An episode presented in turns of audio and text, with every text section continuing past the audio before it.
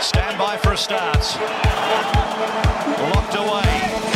Gates are back and they're racing. G'day everyone. Today on At the Track with Osher, we are delighted to be able to bring you Mitchell Bloodstock, uh, James Mitchell, and one of my, in a sense, persons I used to definitely look up to, still do, and used to be in awe of the big Billy Mitchell. James, welcome to the show.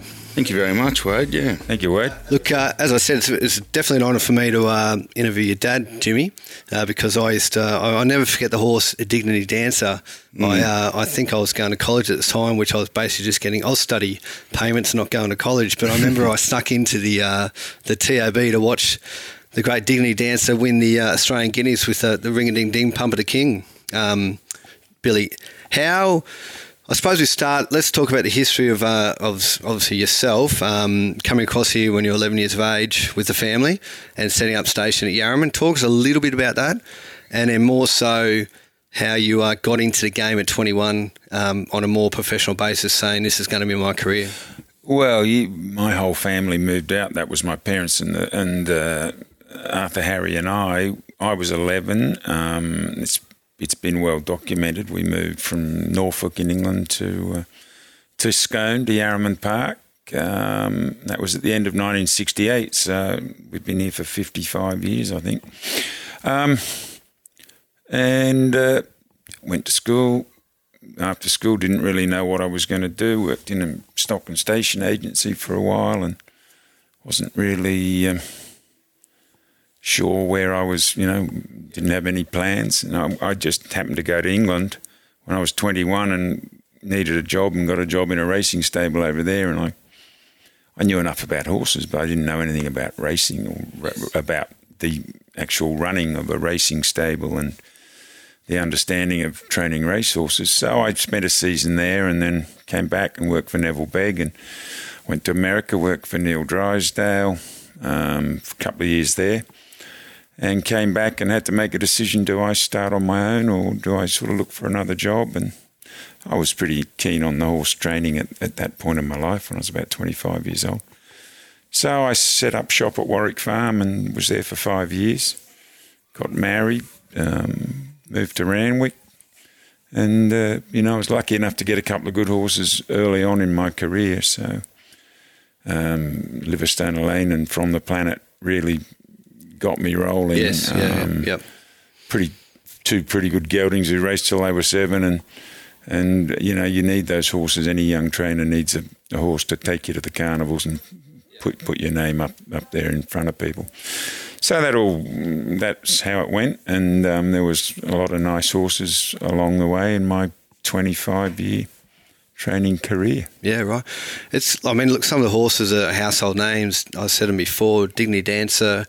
General Nediym, one of the better stains that uh, Australia produced, and, and one of the better broodmare um, size that uh, went around. This show is all about how to identify a Group One winner. I uh, we spoke earlier, but General Nediym he passed in as a yearling uh, for twenty thousand. What did everyone miss, and what was his attribute outside of speed that he had when you had him as you know when you were training him? Well, we were just lucky enough to, to have him walk into the stable. Um, the owners um, found the Brisbane stable, and and um, in the horse went with Peter Moody running the stable up there. So that was a stroke of luck, really. Um, and uh, from day one, he he could really, you know, he had a beautiful action. Never went shin sore. Never had a. You never even grew a winter coat. He was an amazing horse, um, and brilliantly fast. Uh, possibly a little unlucky not to win a slipper as well as the Lightning and the Newmarket Magic Million that he did win. Um, and he went on to be a very good stallion. Yeah, very good stallion, and uh, pretty much right from the get go, he was he was you know, through plenty of winners and some pretty good horses. And and I think the speed was the essence. He was such a fast horse. He injected speed into his progeny, and and his uh, his daughters have done that as broodmares. And I think people still like to see General Nediym on the page. The reason why you're sort of a, definitely a person I looked up to, Billy, is that you, you did it on, you've done it on all facets. So, as a trainer, you've 11 time Group 1 winning trainer. Uh, you've bought and sold Group One winners, uh, and you have set up a, a band that um, that is pretty much part of your legacy in terms of Segenhoe. Um, what do you look for in, in all facets? So, say a weanling, a yearling, and then obviously a broodmare. How do you get all those together that makes um, a Group One winner or a Group One winning uh, legacy that's going to come on?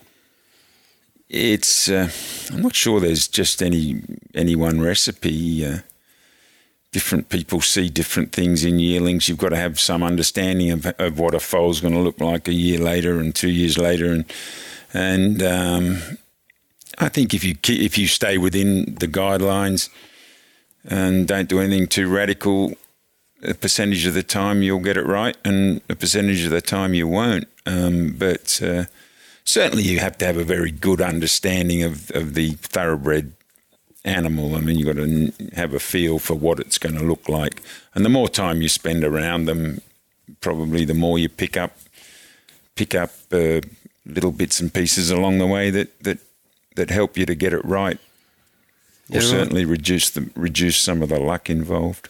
I uh, I did a bit of research and I, I saw that you bought the mother of Snitzel. Yes, This is right. So this would be a feather in your cap, obviously another one. But I mean, what what stood out about that that um, that that horse as a yearling, and then what? How did you? On no one ever knows she's going to produce Snitzel, but how would you say that this is a this is a one, and this is what what attributes did she have that sort of took it to the next level? She wasn't very big um, by Snippets, uh, who was even I think he was probably a relatively young sire at the time. Um, she wasn't very big. She had a beautiful pedigree. Uh, I was buying for a client who'd already had a Group One winner with me, uh, who owned Origin, a man called Francois Naude.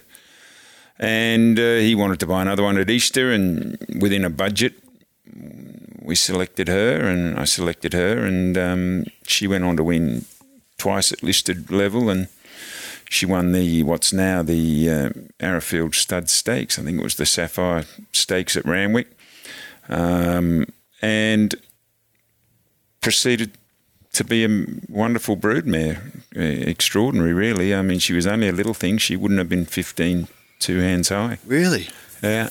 Amazing, isn't it? I mean, yeah, which is why. I think which is why she went to Redoute's Choice. We were trying to get some size in there, and um, and uh, that obviously worked. And uh, and she went back to him a few times, but but uh, all her yearlings made a lot of money. And Francois ended up racing Hinchinbrook because sadly in the COVID year, Snippets' Lass died foaling Hinchinbrook. okay, yep. I think she had a bad dose of uh, the COVID year. What's it called? What was it called? The EI. EI, yes, yes. EI 2011. Um, Yeah. Yep. So she was quite sick when she foaled him and, and uh, didn't survive the foaling. So that was sad. But uh, Francois kept Hinchinbrook and I think he retained a lot of shares when he went to stud. So in the end, it was a great result for him. And uh, and Snip, Snippet Snitzel obviously um, has been a fabulous stallion for a long time and still is.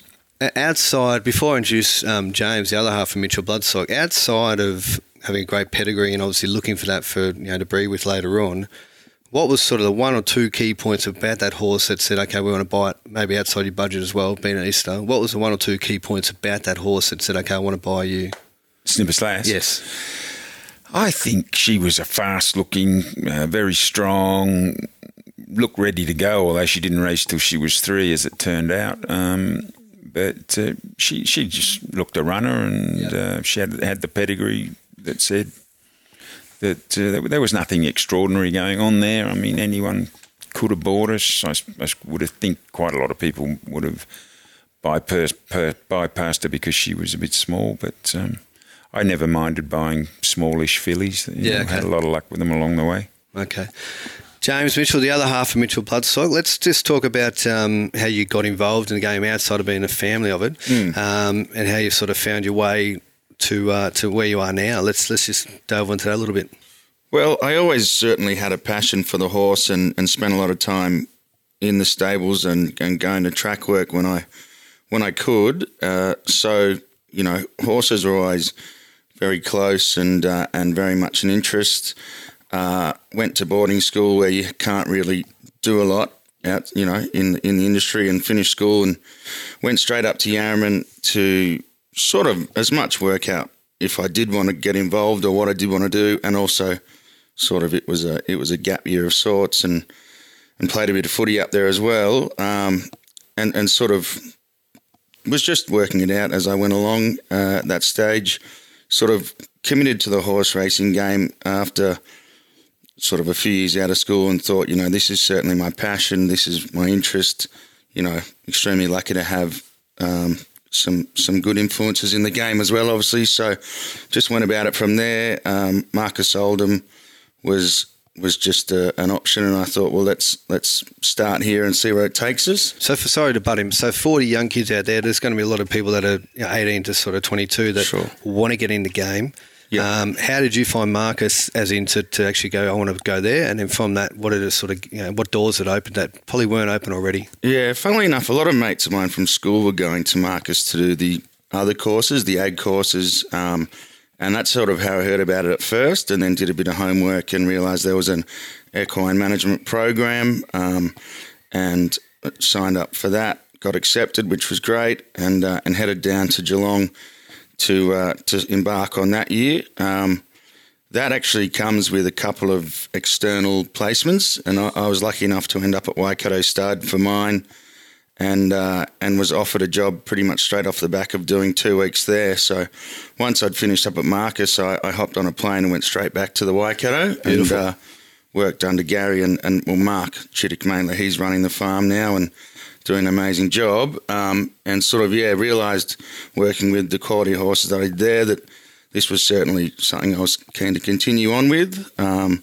and spent just under two years in New Zealand before coming back and getting the uh, internship with Inglis. So that was, uh, working working on the two farms. I mean, that's something I look. I went to Marcus as well and spent a lot of time at Magic Millions and Mm. did yearling inspections. But working on the farm and seeing these horses, one be born and then go through their paces. What what? I mean, that's that's something I wish I did. I, did, I haven't never done. But uh, Yeah. for yourself, how much do you learn out of that? Oh, look, you certainly learn a lot. You learn, firstly, how to fold them down and how to care for them in their first couple of days of, of life when they are very vulnerable. And then you sort of see them develop and furnish through that sort of very mature stage into starting to look a Yeah. bit more like a horse. And then growing up into the time when you wean them and you start to see their personalities and see their nature, and then obviously bring them in for a yearling prep, and that's when you really start to see the horses develop. And as I say, as much as they develop physically, it's about seeing traits in them mentally and, and how they behave, and and certainly just just in general, you know, what sort of feel they give you. It, it is a it is a feel industry. I say sometimes, well, you got to get a feel for an animal, and, and particularly when you're hands on with them, it uh, it's certainly much easier to do that and um, and yeah, certainly it's it's invaluable when I look at horses now, seeing them what you know weanlings particularly. You've got to see what they're going to be down the track, and yeah, that certainly helps that time on a on a stud like Waikato particularly. Some of the stallions you work with, and then what um, you know what they left. I, I um, listened to uh, what Billy was talking about before, just how they they stamp them. Yeah. Um, some of the good stallions you work with in Waikato. Talk about how something stamps them and what, what that actually means. Because I mean, obviously, Sure. people listening to the show are going to say, "What, what does stamp mean?" Yeah, look, obviously spending those that time at Waikato Stud, the uh, the two dominant stallions there, O'Reilly was just finishing up, and he'd been Yes. the dominant stallion, and they were pretty good natured. Generally, a, a solid line of, of brown horses with, with a good hind quarter and sort of, you know, pretty easy to deal with. Uh, Pins followed on, who was quite similar. They had good natures, you know, a nice lineup, pretty good legged and, and reasonably easy to deal with. Um, before I started dealing with the Savabeels, Yeah. and they certainly, uh, while they're amazing horses and he's an amazing stallion, they certainly picked up a few of Savabeel's father's Zabeel's traits. They could be a little difficult to work with, and, and certainly you had to be on your toes with them. But again, it's all part of learning how to handle horses. I think they made me a better horseman for having worked with them. And um, yeah, look, that they're athletic horses. They've got lovely length and quality about them, but just keep you on your toes. And um, yeah, I think that's what makes them part of what makes them such effective racehorses that they are up and going. You know what I mean? So we see the boys around at um, at the sales, at yearling sales, and obviously listeners might see Billy and James walking around. What are the what are the five things you guys mark down as what the first five things you need to see? Like for myself, it's if it doesn't come out of the box and appeal to me, I, I put it back in no matter what it looks like. Mm-hmm. But for you guys being you know, in the game for so long and being so successful, what what are the five things that um, you can tell the listeners what you actually look for? You can take the lead here, Billy. Okay.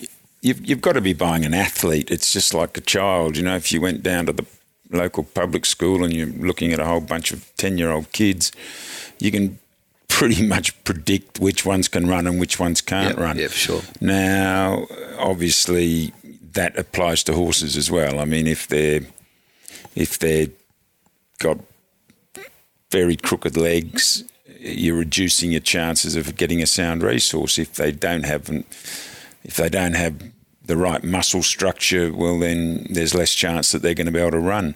Um, sprinters are more obvious to look at than stayers, possibly, who develop over more time. But um, yeah, and then you've got to look at the way they their action, whether they, you know, they need to be able to walk almost cat-like, and uh, they, and it's not a, it's not always, it's not a in. There's no recipe here. It's it's it's just.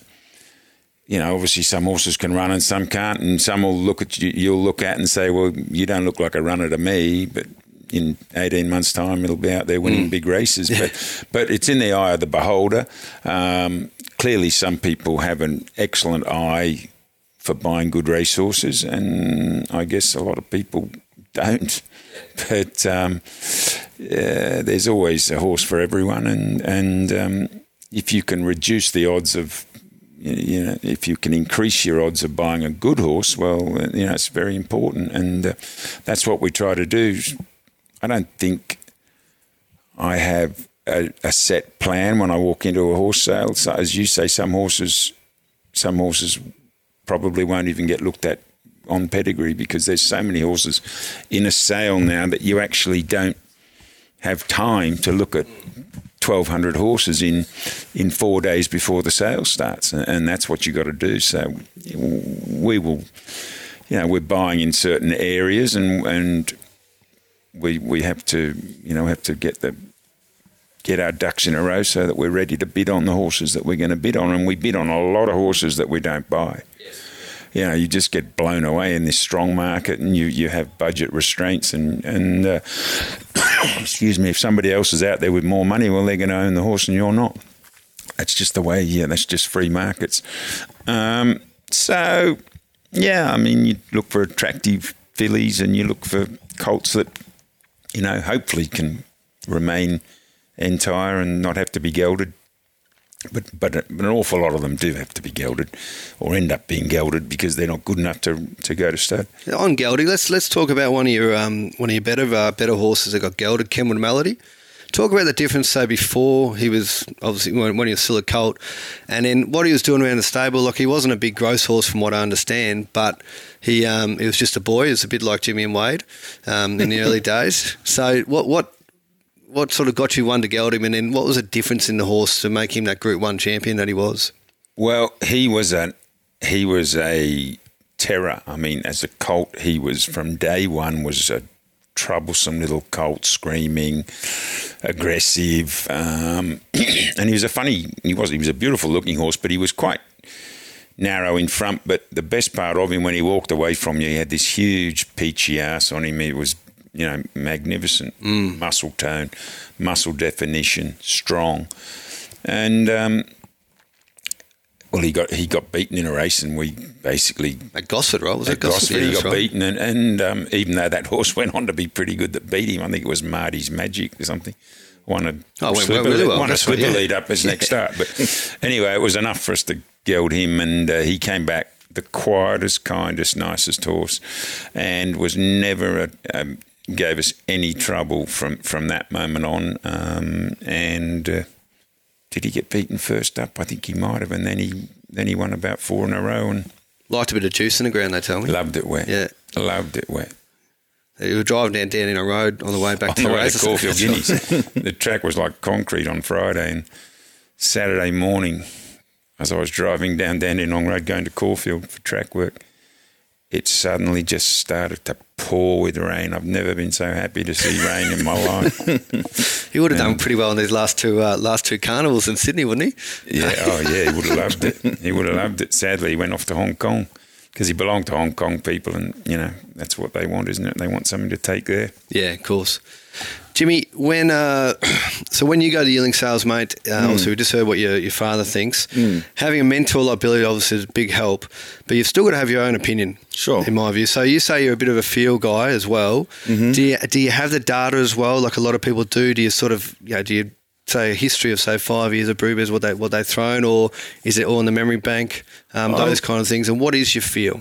Yeah, a lot of a lot of it is you know we will do some stats work, particularly you know pedigree work going back a few generations just to see what's worked and what sort of particularly around distance profiles and things like that. Um, obviously, there's there's nicks and crosses which you know people love and don't like. We've got a few of them, but realistically, it is it is physical first for us. You know, Yes. the horse, as you said before, the horses step out of their box and you you pretty you know pretty quickly whether you want to see it for very long, and then once you decide there's something about the horse you like, then you go into more physical attributes and, and whatever else, the action, just the, the nature, the quality quality, I should say. Um, yeah, so it is it is the whole package, and you get a feel for it, but you certainly have to be quite strict on your conformation and.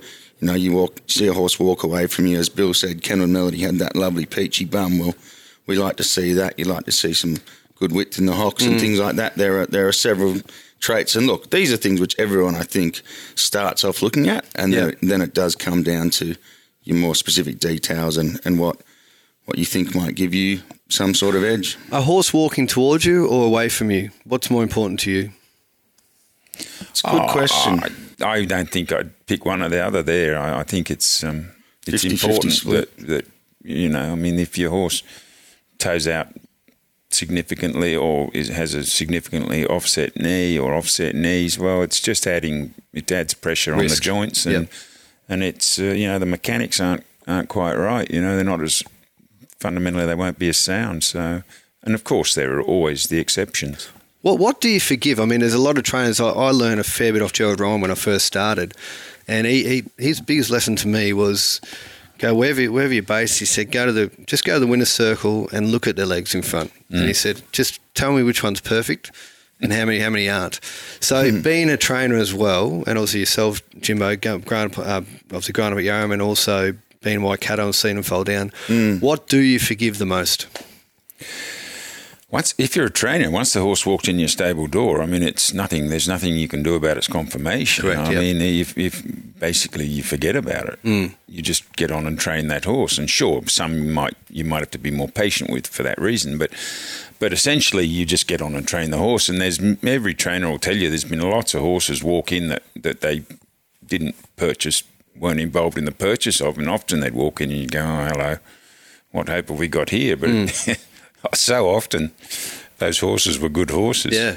So often. But, but uh, as an agent, because now, now working on the other side, as an agent, knowing that you're, what, what you choose is going to go to a John Thompson or, or whoever it's going to go to, what what do you forgive the most? Um, toe out, toe in, offset knees, you know. I don't love offset knees. I try to keep away. I mean, I I actually grade an offset knee. Yeah, yeah, okay, So yeah. you know, it's it's a one, two, or three when you write OS on the page, Yeah. and then I put one, two, or three after it because if it's a three, it's very offset. If it's one, it's marginally offset. I'd live with one. Yeah, okay. I probably don't want to live with two Yeah, or three. it. Okay, perfect. And you, Jimbo?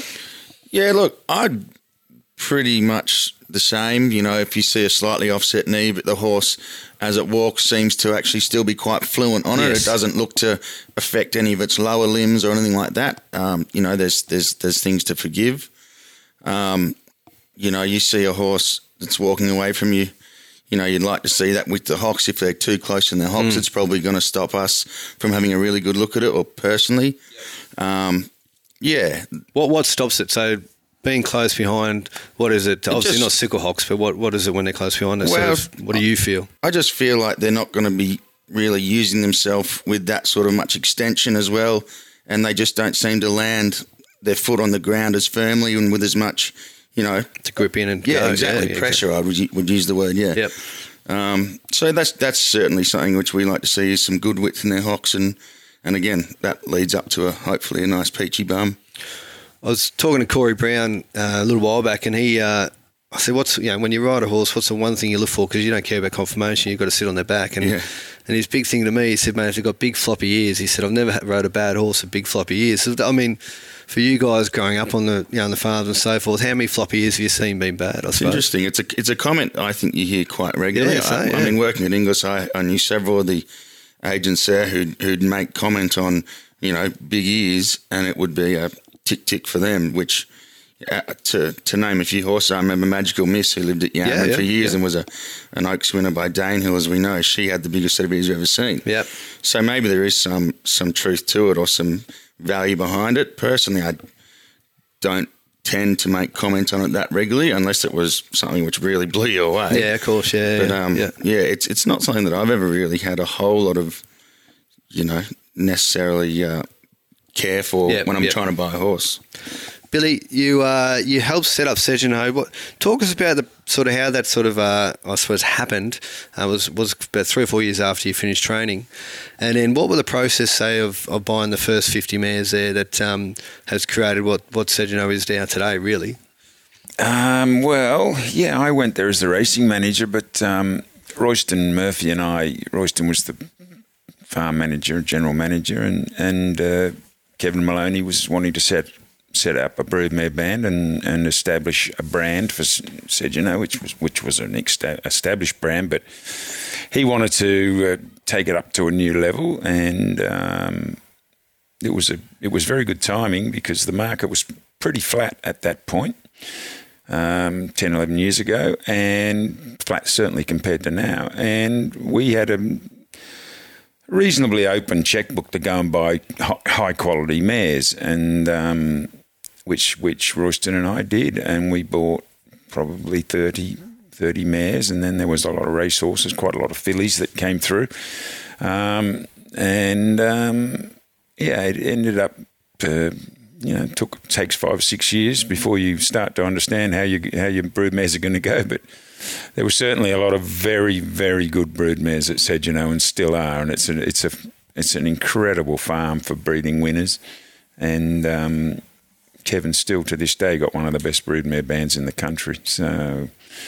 Yeah, we we were in a pretty strong position when something came on the market, either privately or, or at auction. We were in a pretty strong position at that time to be buying it. Hurdle Myrtle and Sister Madly eloping. Girl the down Hustler. within Secret, Girl Secret. There was a it was a fantastic list of mares to have bought, and um, they've really done the job for Segenhoe. Yeah. I think you really measure a man's success by the legacy he leaves behind. Uh, I think of the days when you had John Thompson, Peter Moody, and now obviously your son James. Um, what are say the attributes those three have that um, you believe you've given to them, or, or help you know help show them, I suppose, and then. As for the next person coming along that uh, wants to be a trainer, bloodstock agent, farm manager, whatever it is in the game that um, this great industry gives us, what's your one or two bits of advice for them? And then we'll get I- on to James. I always say to anyone, what's the most important thing? And I think it applies to life and, and most businesses. It's attention to detail. You in in a horse racing stable or in the bloodstock industry. I mean, if you haven't got a good attention to detail, things will start to go wrong around you, and uh, it's it's so important. And that and that goes for attention to detail with the animals, attention to detail with your business, attention to detail with the way you run your stables, you know, cleanliness, every little thing counts. So you've just got to be on top of everything all the time, and and uh, you know you you're only as strong as your weakest link, aren't you? So ev- everything's got to be right. And what did uh, what did so I mean Peter Moody obviously a champion trainer now, and John Thompson well on his way to being a great trainer. What were those attributes those those boys had when they were under you? Oh, they were great. They were, you know, they were both my foreman for quite a long time, and and um, and they were certainly um, as good a two foremen as, as as I had, and there were other good ones as well. But um, phenomenal work ethic, phenomenal work ethic. Never once did you have to say, you know, I, I'm in, I'm away, and I'm, I never had to worry that the stable wasn't being run properly, and that, that, that they, you know, they weren't right on top of things going on, and and there's a good reason why they were stable foremen at a young age because they were they were good leaders. People worked well under them, um, and. Uh, they they were going places in the industry before they walked in my door. They were both going somewhere in, in, in our industry without a shadow of doubt. So it's just a matter of I got I got my pound of flesh out of them. Mm. Yeah, they worked yeah. well for me Yeah, on their way through to setting themselves up, and I'm always happy to see them go on and do well, and have in, done my best to help to help anyone that works for me, that's worked for me.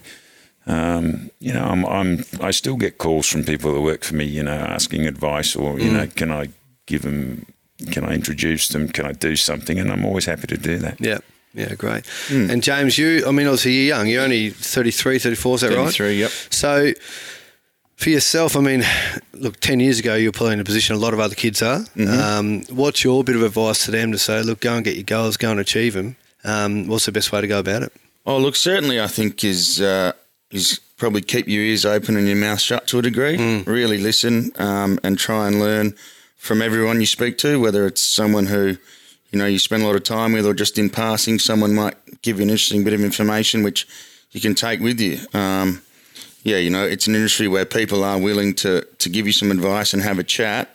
And I think um, certainly best to be listening rather than talking. A lot of the time, as a, as a young person growing up, you'll pick up some great information. You'll you'll meet some great people who, you know, if if you play your cards right, will be influences. You know, potentially for a long time in your career going forward. And you know, it's a deal business, so you know, you never we don't know where the next deal is coming from a lot of the time. So yeah, just um, just be open and and you know have have good manners and yeah, just um, yeah, really really listen. I think is, is a key one. Yeah, of course. That sounds like a relationship, Jimmy. Yeah, you are exactly right. Uh, Billy, your number one thing you look for, I'd, I'd take out of this is you got to find the athlete. Yep. Yep. Jimmy, what's one other thing when looking for a horse, a Group One horse? Just look for that quality animal. Just look for the horse that you that makes you sort of go, "Ooh, wow!" Yeah. You know, Yeah, of Uh, course. if it's immediate or if it's something which grows on you, but yeah, just just that horse which you go, you know, and it looks around as much as you do, going, "I'm pretty Have hot shit here." Yeah, you know what I mean? yeah, right. There's something about them, and God, we'll get them wrong as much as we get them right, realistically. But um, we've certainly certainly been going okay anyway, which is which is good. Gentlemen, it's an absolute honour to uh, speak to you both. I really, really appreciate the time uh, to be on At the Track with Osher. Pleasure, Wade. No worries. Boys, that's it for At the Track with Osher. If you like the show, hit subscribe or follow wherever you listen. Thanks to Billy and James Mitchell for joining me on the show, boys. Thank you. Much appreciated. If you'd like to get in contact or find out more about horse ownership, look up Mitchell Bloodstock or theoshergroup.com. We'll get back to you with more. Great guests. We'll see you very soon. Thanks, boys. This podcast was made by Afternoon Sport Group.